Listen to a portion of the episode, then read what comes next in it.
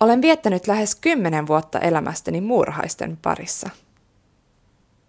Väitöskirjassani selvitin muurahaisten sosiaalista elämää. Ihmisen lailla muurahaiset elävät suurissa yhdyskunnissa, joissa on omat valtarakenteensa ja sääntönsä.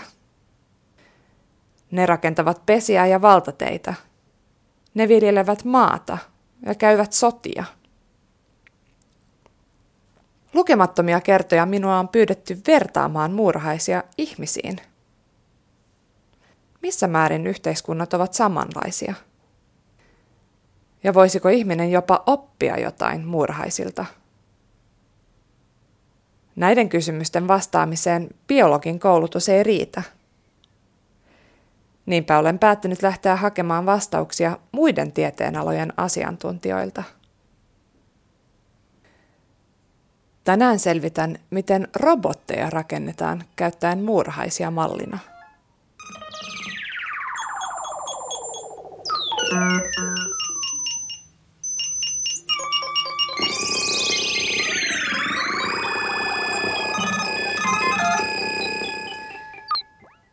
Kun tutkijana vietin tunteja muurahaisia seuraamassa, hämmästyin usein siitä, miten tehokkaita pikkuotukset ovat.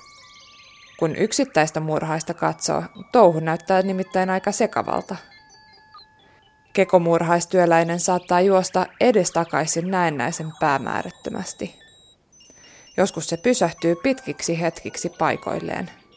Ehkä se on murhaisten tapa nukkua. Kun työläinen kohtaa tehtävän, se kuitenkin ryhtyy siihen tarmolla. Ja joukkona murhaiset saavat suuria asioita aikaan. Tämän sain todeta esimerkiksi, kun seurasin pesän siivoamista utelian tutkijan jäljiltä. Ylös kaivettu jälkikasvu saatiin hetkessä jälleen maan alle piiloon, kun jokainen toukkaan tai koteloon törmäävä muurahainen otti siitä kiinni ja raahasi sen pois näkyvistä. Ehkä suurin ero ihmisten ja muurahaisten välillä on, että muurahaiset pystyvät toimimaan kokonaan ilman johtajaa. Päinvastoin kuin voisi luulla, kuningatar ei suinkaan komenna joukkojaan, vaan makaa syvällä pesän sisällä ja keskittyy tuottamaan jälkeläisiä. Muurahaisten systeemi järjestäytyy itsestään, kun jokainen pieni yksilö käyttäytyy yksinkertaisten sääntöjen mukaan.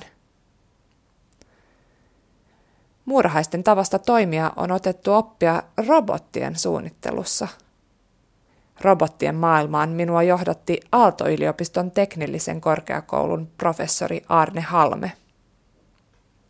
Halmeen mukaan muurahaisia matkitaan niin kutsutuissa hajautetuissa järjestelmissä. Niissä käytetään muurahaisten maailmasta niin tuttua parviälyä. Joo, kyllähän se on ihan, ihan keskeinen niin kuin innovaatio, jos sitä ajatellaan sillä tavalla, niin kuin mitä on siirretty tästä evoluution, evoluution kehittämästä järjestelmästä, mitä, mistä me ollaan oltu kiinnostuneita juuri tällä tutkimusalueella. Että nythän me puhutaan tällaisista hajautetuista järjestelmistä, hajautetuista robottijärjestelmistä ja tämä tekniikassa yle, yleensäkin tämä hajautettu teknologia on on monella alalla aika mielenkiintoinen, myöskin robotiikassa. Ja siinä on ehkä pari tällaista, voisi sanoa, niin kuin insinööri näkökulmaa, joka, joka sitten tekee siitä hyvin mielenkiintoisen. Toinen on se, että, että tuota, me saadaan tätä toimintavarmuutta sillä tavalla lisättyä sillä koko järjestelmällä huomattavan paljon. Siinä tulee juuri tämä, tämä näkökohta, että sota ei kaipaa yhtä sotilasta, niin, niin se toteutuu hyvin näissä sosiaalisten hyönteisten yhteisöissä. Ja, ja, ja toinen on sitten se, että, että tuota, usein voidaan sitten tehdä nämä yksilöt näissä yhteisöissä niin yksinkertaisimmiksi kuin sitten jos ajatellaan, että sitten tehtäisiin yhtenä robottina tai koneena. Niin nämä, nämä ovat sellaisia näkökulmia, jotka on herättänyt huomattavan paljon kiinnostusta robotiikan tutkimuksessa. Ehkä tällä hetkellä puhutaan siitä, että se on niin kuin 20 vuotta elänyt tämä tutkimus nyt jostain sieltä 90-luvun alusta lähtien. Niin. Mitä tämmöinen hajautettu järjestelmä, mistä se muodostuu? No, hajautettu järjestelmä muodostuu näistä itsenäisesti toimivista yksiköistä. Mehän puhutaan usein agenteista myöskin tietyllä tavalla. Nämä, nämä, nämä yksilöt ovat siinä mielessä autonomisia, että niillä on kaikki tarvittava siellä sisällään siihen toimintaansa ja sitten niillä on se kyky ja tahto toimia sen yhteisön jäseninä. Että siinä niin kuin on, on se, että, että kohtuullisen yksinkertainen tämmöinen yksilö, niin, niin sille riittää se, että se, sen, sen ikään kuin geneettisen koodiin tai sen ohjelmistoon on, on tota, ohjelmoitu se tieto siitä, että, että se on tämän parven jäsen.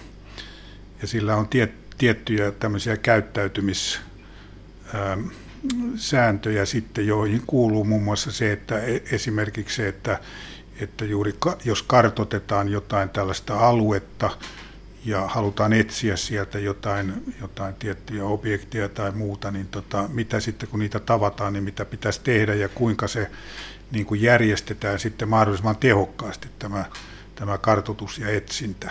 Tämä on niin kuin vähän analoginen juuri tämän muurahaisten tähän käyttäytymiseen, että Muurahaiset piirtävät yhteisvoimin karttoja ympäristöstään esimerkiksi jättämällä houkuttelevia hajujälkiä, jotka johdattavat ruoanlähteeseen. Hajujälkien mukaan muodostuu muurahaispolkujen verkosto. Koska jokainen ruokaa löytänyt muurahainen vahvistaa hajujäljen paluumatkallaan, polut säilyvät niin pitkään kunnes ruokalähde ehtyy. Kun näin käy, polut häviävät itsestään. Suomalaisissakin keittiöissä viihtyvä pikkuinen faaraomuurahainen jättää jopa pysähdysmerkkiä tarkoittavan hajun polulle, jota pitkin ei enää kannata kulkea. Lähdimme professori Arne Halmen kanssa katsomaan esimerkkiä hajautetusta robottijärjestelmästä, jossa robotit rakentavat kartan ympäristöstään. Swarm-projektissa Aalto-yliopiston tutkijat rakentavat parvirobotteja, jotka kartoittavat Itämeren tilaa. Järjestelmä koostuu kymmenistä robottipojuista, jotka sukeltavat Itämeressä ja yhteisvoimin muodostavat kartan merivirroista, veden tilasta ja leväkasvustoista. Tästä esitteestä, joka tässä nyt on tällainen, tällainen yksi blanssi, niin Eli tässä on kyseessä järjestelmä, jolla voidaan Itämeren tilaa tarkkailla. Joo, nimenomaan sitä tilaa voidaan tarkkailla, että tässä tapauksessa myöskin erityisen kiinnostavaa on tämä, tämä planktonin ää, niin kuin runsaus tai laatu myöskin siellä, jota sitten, sitten kerätään, kerätään tietoa optisilla mittauksilla. Tällä järjestelmätavoitteena on vähentää niitä kustannuksia, jotka tulee tällaisten laivojen niin kuin tarkkailu, tarkkailusta, että ne on aika kalliita, ne laivat ei, ei tämä syrjäytä sitä, mutta, mutta vähentää ehkä tämä on semmoinen hajautettu anturijärjestelmä, joka tarkoitus tehdä missioita noin viikon kahden maks ja sen jälkeen ne sitten niin kuin kerätään taas talteen. Ja järjestelmä koostuu tämmöisistä yksittäisistä pojuista, jotka liikkuvat sekä veden pinnalla että veden pinnan alla. Joo, tämä on tämmöinen parvi tällaisia ää, robottipojuja, jotka oikeastaan liikkuvat vapaasti sen virtausten mukana, mutta ne pystyy sitten sukeltamaan tietyille syvyyksille ja pysymään niillä syvyyksillä.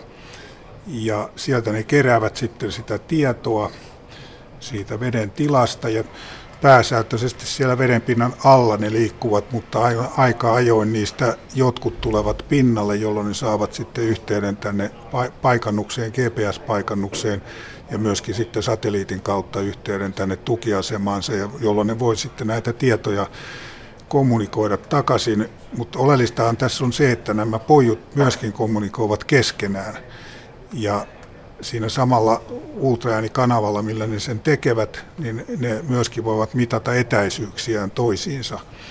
Ja näistä etäisyystatoista plus niistä GPS-tatoista, jotka silloin tällöin aina tuolta pinnalta saadaan, niin näistä voidaan arvioida se näiden vedenalasten antureiden tai pojujen paikat, jolloin myöskin se data, joka sitten kerätään, niin voidaan, voidaan sitoa paikkaan. Täällä, täällä poju, poju sitten näkyy avattuna tässä. Ja Tämä poju on tämmöinen puolitoista metriä korkea ää, sylinteri, jonka sisällä sitten tämä elektroniikka on. Joo, tässä sitten on semmoinen mikroprosessorijärjestelmä, joka, joka ohjauksia, ohjauksista huolehtii ja sitten täällä on näitä antureita, jotka näitä vesi, vesiarvoja mittaavat. Siellä on suolaisuutta ja, ja lämpötilaa, painetta ja sitten täällä on näitä, näitä kommunikaatioita varten olevia antureita. Millä tavalla nämä pojut sitten kommunikoivat keskenään? Automaatiotekniikan professori Arne Halme. Ult, ultraäänikanava, ultraäänikanava, joka on, on tässä äh, täällä näkyy toinen näistä. Millaista tietoa ne välittävät toisilleen? No siinä pystytään välittämään juuri näitä mittaustietoja, toisen paikkatietoja ja, ja sitten, sitten siinä samalla kanavalla pystytään mittaamaan myöskin nämä etäisyydet sillä tavalla, että lähetetään tämmöinen ping-pong-viesti, eli niin kun se ping ja sitten otetaan vastaan pong, niin, niin tota, kun tunnetaan lämpötila, suolaisuus, niin siitä pystytään sitten laskemaan niin kuin se matka karkeasti. Eli nämä itsenäiset robotit yhdessä muodostavat jonkinlaisen alueen kartan ja merivirtausten kartan samalla.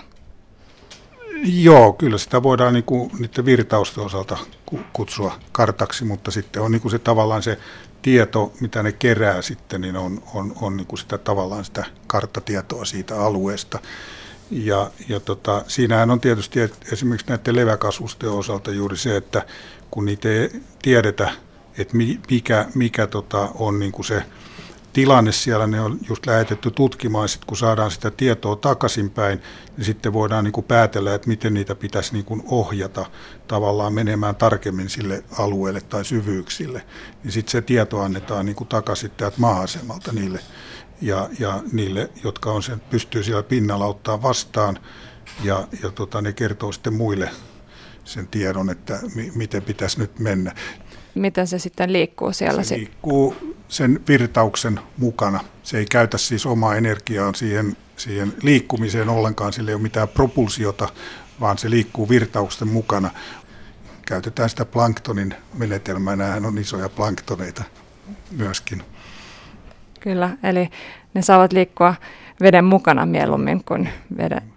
Se ohjaus tapahtuu käytännössä lähinnä juuri sillä tavalla, kun esimerkiksi näitä kuuma, kuumailmapallojen lentoja ohjataan. Eli siinä on se sukelluslaitteisto, joka on periaatteessa hyvin yksinkertainen Arkimeden lakiin perustuva sylinteri, jolla, jolla muutetaan sitä pojun tiheyttä siihen veteen nähden. Ja kun tiedetään, että miten ne virtaukset eri, eri syvyyksillä menee, niin silloin niitä pystytään jonkun verran ohjaamaan. Miten isoksi tämmöinen pojuista koostuva verkosto voisi kasvaa? No nyt on ajatus ollut suurin piirtein niin kuin sellainen, että, että tuota, maks 10 parvi on, on se, joka, joka sitten näitä, näitä niin kuin lähetetään kertaalleen menemään ja se sitten riippuu vähän siitä, juuri siitä suunnittelusta, että millä, millä tavalla niitä la, lasketaan sinne, että joko kerralla laitetaan yhdestä kohtaa ja sitten annetaan merivirtausten sitten viedä ne sinne, mihin vievätkin eri syvyyksillä, taikka se sitten voidaan laskea myöskin tämmöisenä niin kuin jatana tai verkkona niin kuin vähän niin kuin miinoja sitten, niin riippuu siitä tilanteesta, että nämä meren tutkijat sitten, niin kuin, jotka käyttää, niin he sitten niin kuin tekevät sen suunnitelman. Kun Swarm-järjestelmä pistetään tänä kesänä ensimmäiseen testiinsä, Kartta Itämeren tilasta muodostuu robottipojujen kommunikaation avulla. Myös murhaisilla kommunikaatio on tärkeää. Vihollisen uhatessa murhaiset erittävät hälytyshajuja, jotka saavat toiset muurahaiset ryntäämään paikalle. Kommunikaatio on tärkeää myös toisessa professori Arne Halmeen esittelemässä robottijärjestelmässä. Täällä Aalto-yliopiston käytävillä huone vaihtuu toiseen ja järjestelmä toiseen. Nyt tullaan tämmöiseen isoon paikkaan, missä on isoja vesitankkeja, joiden läpi kulkee tämmöisiä pieniä valkoisia ympyrän muotoisia ää, robotteja. Automaatiotekniikan professori Arne Halme. Kertoisitko vähän näistä? Joo, nämä on tällaisia tota, tämmöisiä pallonmuotoisia sukeltavia robotteja, jotka ihan samalla tavalla liikkuu niin kuin sitten virtauksen mukana. Sitten ne pystyy niin kuin parkkeeraamaan johonkin paikkaan siitä virtauksesta pois, ne poistuu siitä virtauksesta. Ja tämä kehitettiin niin kuin ehkä tutkimuksen alustaksi. Ja siinäkin oli tietty tämmöinen sovellusidea, mutta sitä ei koskaan niin pitkälle sitten viety käytäntöön kuin mitä, mitä tämä, tämä Suomi-järjestelmä tavallaan sovelluskeisinä tässä oli semmoinen, että me tutkittiin mahdollisuutta niin kuin tämmöisten suljettujen vesikiertojen, jota nyt esimerkiksi meillä pujostusteollisuus niin kuin aika paljon käyttää, paperikoneet ja muut sellaiset, niin siellä on ongelmana se, että kun ympäristösyistä suljetaan vesikierrot, niin sinne vesikiertoon alkaa niin kuin tätä tämmöistä bakteeria tai levää kasvamaan, jolloin se sitten niin kuin saattaa näkyä esimerkiksi paperirainassa niin kuin semmoisena tuhota koko paperituotannon. Ja sen takia näitä, näitä vesi, vesitiloja sitten myrkytetään, mutta ne on niin isoja, että mieluummin ehkä voisi kuvitella, että ne tuhottaisi jotenkin pienemmällä myrkkymäärällä ne, ne pesäkkeet siellä ja tässä oli niin kuin, simuloitiin sellaista tilannetta, että me näitä niin kuin leväkasvustopisteitä yritettiin sitten havaita tällaisilla roboteilla, eli me tässä niin kuin simuloitiin sitä tilannetta, että tämmöinen parvi, niin kuin, kun se siellä elää siellä täällä vesi, vesitilassa, niin se, se pitää sen puhtaana. Ja, ja siinä yhteydessä oli juuri aika paljon, me tutkittiin näitä muurahaisten, muurahaisten tätä filosofiaa. Muura, mu, muurahaisista on ehkä kaikkein eniten kirjoitettu biologian puolella niin tässä, tässä mielessä. Ja tota, tässä juuri paljon näitä erilaisia algoritmeja niin kuin tutkittiin siitä, että kuinka kannattaa niin kuin ottaen huomioon sitten, että meillä on äärellinen energiavarasto näissä ja äärellinen tämä niin sanottu myrkkyvarasto myöskin sitten, eli aseet, niin, niin kuinka, kun se otetaan huomioon, niin kuinka me saadaan maksimaalinen hyöty sitten niin kuin tähän, tähän tuhoamisoperaatioon. Eli ne käy sotaa tätä, tätä leväkasvustoa vastaan. No miten nämä sitten kommunikoivat keskenään? Miten nämä saavat aikaan tämmöisen hyökkäysreaktion? nämä tässä, kun tässä on niin kuin puhdasta vettä nyt tässä, niin, niin tässä pystytään tällaisilla ö, pienellä radiolla kommunikoimaan näiden niin kuin pari metriä tästä nämä kuulee toisensa. Ne ei ehkä kuule ihan, ihan tuosta päästä tonne päähän, mutta sekin on semmoinen tutkimusalue, että, että miten tämmöiset parvet pystyy niin kuin tällaisella heikolla kommunikaatiolla pysymään kasassa. Niin ne muurahaisetkin, ne ei niin kuin välttämättä niille ei ole niin hyvää kommunikaatiota kuin meidän GSMllä nykyään, että, että, tota, että saadaan yhteys aina maailman toiselle puolelle, niin kuin, mutta silti ne pärjää. Kyllä, ne hajutkaan ne eivät leviä niin. aivan helposti äh, pitkiä Joo. etäisyyksiä, mutta tässä, jos metrian, metrian etäisyyksillä pystytään kommunikoimaan, niin mitä, mitä siis tapahtuu, jos tämmöinen pieni pyöreä robotti havaitsee leväkasvuston? automaatiotekniikan professori Arne Halme. Kun se tietää, onko se pystynyt keräämään tietoa siitä muusta parvesta, niin kuin esimerkiksi niiden, niiden tilanteesta, tämä energian käytön suhteen, niiden asevarastosta, mikä on tällä hetkellä käytettävissä, tai muuten sillä tavalla, jos, jos, jos sillä on hyvä kuva sillä, niin sitten se alkaa rekrytoimaan niitä, niitä muita, taikka sitten jos sillä ei ole sitä kuvaa, niin se saattaa olla niin, että se hyökkää heti itse, itse vaan siihen kimppuun ja tyhjentää se oma aselastinsa ja sitten se sanoo, että mä oon nyt pois pelistä, että tulkaa muut tänne sitten kun kerkiitte. Kyllä. näin muurahaiset myös tekevät, eli samalla kun tämä hyökkäävä muurahainen hyökkää vihollisen kimppuun, niin se samalla sitten yrittää myös houkutella muita paikalle, mutta se saattaa olla, että se on saanut surmansa jo ennen kuin muut pääsevät paikalle. Kun katsoo näitä pieniä podeja, nehän ovat suurin piirtein greipin kokoisia. On, ovatko nämä verrattuna muihin robotteihin kalli, kalliita vai halpoja? No siis eihän nämä hirveän kalliita tietenkään, tietenkään ole. Tästä voisi juuri ajatella, että nämä on tällaisia antureita, jotka, jotka tota sitten ö, tehdään niin halvoiksi, että niitä ei välttämättä enää kerätä takaisin.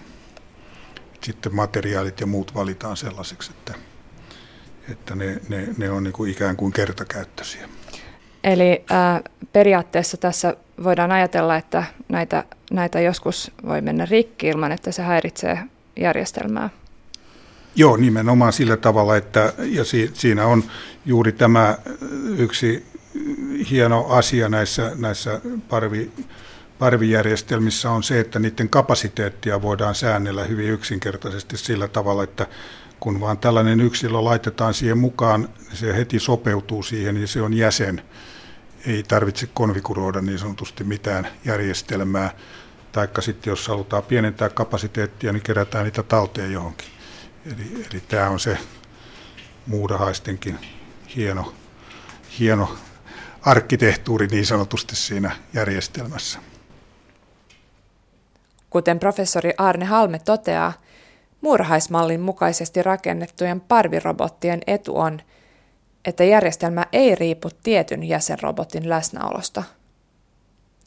Tästä syystä parvirobotit ovat erittäin hyödyllisiä vaarallisissa tehtävissä – Aalto-yliopistossa on kehitetty prototyyppi robottijärjestelmästä, jota voisi käyttää esimerkiksi maanjäristyksen jättämien raunioiden tutkimisessa tai kaivosonnettomuuksissa. Järjestelmä on saanut vaikutteita muurahaisten tavoin elävästä nisäkkäästä, kaljurotasta. No niin, siinähän se marsupodin järjestelmä nyt sitten on, eli, eli tässä on tämä meidän emorobotti, joka nyt on semmoinen 100, 100 kilonen ihan tämmöinen kunnon sikaemon kokonen ja, ja sitten tuota, niin täällä, täällä on nämä pienet, pienet tota, parviyksilöt sitten, jotka, jotka näkyy tässä pari kappaletta niitä. Ja... Ne ovat taas hyvin paljon pienempiä, noin jalan kokoisia. Joo, painavat sellaisen tota, ehkä puolitoista pari kiloa korkeintaan, että en muista mikä se paino oli, mutta niillä on pari tuommoista pyörää, jolla ne liikkuu, liikkuu ja, tuota, ja, ja, ja sitten niillä on aika, tässä tapauksessa kyllä aika, aika mittavakin niin kuin aistintajärjestelmä ja sitten tuo kärsä, mikä tuossa näkyy, niin on tarkoitettu siihen, että, että ne pystyy sitä sähköä tankkaamaan tuolta tuolta emorobotista, ja taikka myöskin ne pystyy antaa toisilleen sitä sähköä sitten, jos on joku tämmöinen, joka on kovassa puutteessa, niin se pystytään herättämään henkiä sitten toisella. Ja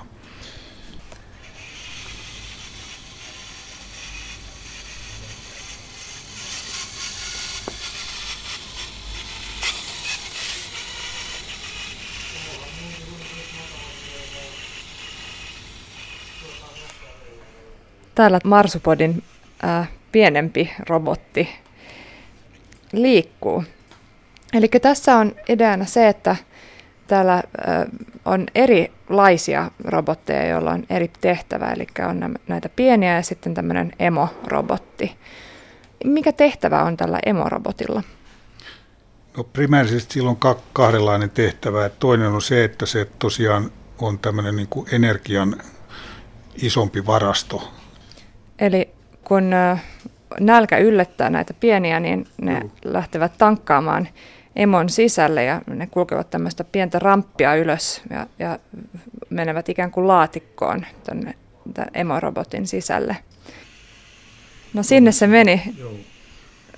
Pieni marsubotti meni tuonne meni tonne emorobotin sisälle. Joo. Sitten toinen on se, että, että tota, sillä pystytään niin kuin liikuttamaan tämä parvi, joka nyt sitten on, on näin pieniä, niin ne ei niin kuin kauhean vaikeissa maastoissa pysty liikkumaan, niin, niin tällä pystytään sitten viemään esimerkiksi niin kuin rakennuksessa portaita ylös. Tämä on tehty sillä tavalla tämä telaketjujärjestelmä, että se pystyy liikkumaan tuosta portaita ylös ja kuljettaa nämä vaikka seuraavaan kerrokseen. Eli ajatuksena on, että, että näitä voisi esimerkiksi sitten käyttää tämmöisissä katastrofitilanteissa tai, tai vaarallisissa paikoissa.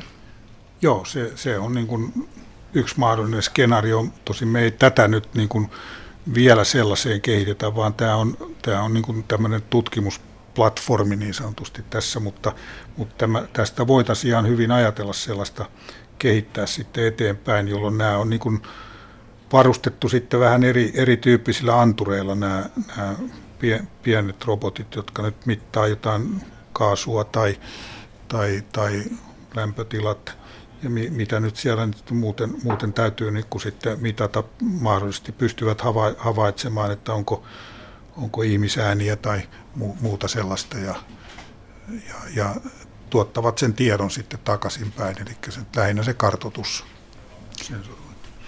Niin, jos mietitään jotain maanjäristysaluetta tai, tai kaivosta. Joo, kyllä. Nimenomaan maanjäristys, maanjäristys on tyypillinen tällainen. tällainen ja. Muurahaisillahan kuningatar ei, ei johda pesää, vaan, vaan on enemmän erikoistunut siihen lisääntymiseen ja työläiset sitten itsenäisesti tekevät päätöksiä juuri tämän joukkoälyn avulla. Mutta täällä on ollut taustalla toinen biologinen järjestelmä. Automaatiotekniikan professori Arne Halme. Kertoisitko vähän tästä? Niin joo, siis meillähän on tämä ei niin Suomessa elävä, mutta se muistaakseni oli jossain tuolla Etelä-Afrikassa tai siellä tämä kaljurotta-yhteisöt, jotka on tämmöisiä niin kuin maan alla eläviä, eläviä myyrä, myyrärottia ja tota, niistä on myös niin biologiassa aika paljon, paljon tätä, tätä tie, tietoa, koska tota, ne ovat, niillä on muuten se yhteisörakenne on hyvin samanlainen kuin muurahaisilla. Ja, ja tota, siellä on vaan tämä, tämä kuningatar, sit, niin sille, sillä on tämä komentofunktio myöskin, eli työjohdollinen funktio niin kuin siinä yhteisössä. Eli tämä, tämä emo robotti tässä vähän symboloi sitä kaljurotta kuningatarta.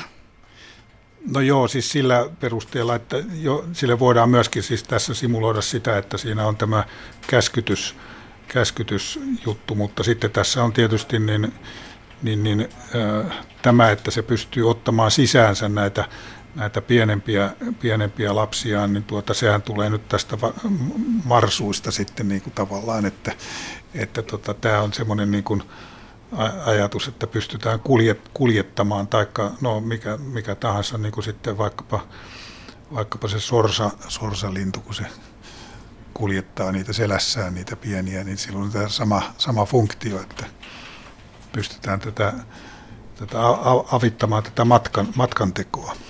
Katsotaan jotain näitä pieniä podeja, mitä niissä on. Voisiko tuommoisen nostaa ihan syliin? Joo, se voi ottaa, ottaa siitä, siitä sitten joo tämmöinen, että tässä on nyt tässä on niin täydellinenkin varuste, varuste tällä nyt, että jos katsotaan, tässä on nämä liikuntapyörät, ne on suhteellisen yksinkertaiset tässä tämmöinen. Ja sitten, sitten tota, täällä on tämä anturointi, havaintoanturointi, on ultraääniantureita, kamera, sitten tässä on tällainen pieni laserskanneri, jolla pystytään niin kuin tätä ympäristögeometriaa tutka tavallaan. Eli sitä, miltä se ympäristö näyttää? Joo, vai? se mittaa niin kuin etäisyyksiä tästä, eli se pystyy niin kuin näyttämään nämä etäisyydet seiniin ja muuten. Se on niin kuin oikeastaan hyvin samanlainen kuin tutka, mutta se on vain näkymätön. Sitten, sitten tässä tämä kärsä on sitä sähkön juontia varten. Ja täällä on ihan normaali, käytetään VLANia tässä niin kuin kommunikaatioon. Eli tämä podi osaa kommunikoida muiden Joo. podien kanssa tuon VLANin kautta, Kyllä, juu. Ja langattoman äidin, verkon äidin, kautta. Äidin, äidin kanssa myöskin. Että. Melkoinen perheyksikkö. Jätimme marsupotit emorobotin hellään hoivaan ja istuimme alas puhumaan hajautettujen robottijärjestelmien tulevaisuudesta. Villeimmissä visioissa parvirobotit kaitsevat lammaslaumoja, purkavat pommeja ja tutkivat vieraita planeettoja. Professori Arne Halme. Tämähän on semmoinen hirveän aktiivinen tutkimusalue tällä, tällä hetkellä, että tämä tutkijayhteisö maailmalla on hyvinkin laaja ja ja tota, kyllä siihen uskotaan niin kuin aika paljon tähän teknologiaan, että no yleisesti ottaen katsotaan, niin tämä hajautettu, hajautetut järjestelmät, ne, ne oikeastaan niillä on pakko mennä tämän monimutkaisuuden takia jo. Me nähdään, kaikki, kaikki internet on hajautettu, kaikki kommunikaatiojärjestelmät on, meillä teknologiat on hajautettu. Nämä älykkäät koneet, niitä Tämä on yksi, yksi hyvinkin partioittava skenaario, että niitä hajautetaan ja tällä tavalla. Niin kyllä, kyllä mä näkisin, että tämä on ilman muuta yksi semmoinen niin kuin iso, iso ratkaisun mahdollisuus niin kuin te, tehdä teknologiaa sitten eteenpäin sillä, sillä tavalla, että, että siitä saadaan niin kuin vaihtoehto sille, että me rakennetaan näitä yhä isompia ja tehokkaampia koneita, yksilökoneita että tota, se ihan voidaan sanoa myöskin tuotannossahan se on niin kuin tuolla terästuotannossa niin kuin tämä hajautettu asia on niin kuin esillä kovin paljon. Vaikkapa energia on nyt hajautettu. Siis silloin kun puhutaan näistä tuulivoimaloista, mistä tahansa niin kuin uudesta energiatekniikasta, niin kaikki ne on niin kuin hajautettuja järjestelmiä. Elämmekö sitten tulevaisuudessa tämmöisten parvirobottien ympäröimänä? Joo, se nyt millä, millä tavalla sitten niin kuin kaiken kaikkiaan sitten ymmärretään, niin sanotaan, että niin kuin me ollaan niin kuin näitä vähän selvitelty sillä tavalla, että tietysti insinööritutkimuksessa aina joku tavoite on sitten semmoinen, että ihan oikeasti realisoida, realisoida niin tuota, kyllä nämä voisi olla tämmöisiä niin kuin, ää, koti- tai taloympäristöissä toimivia niin kuin siivouksessa tai, tai vartioinnissa tai, tai, tai sillä tavalla.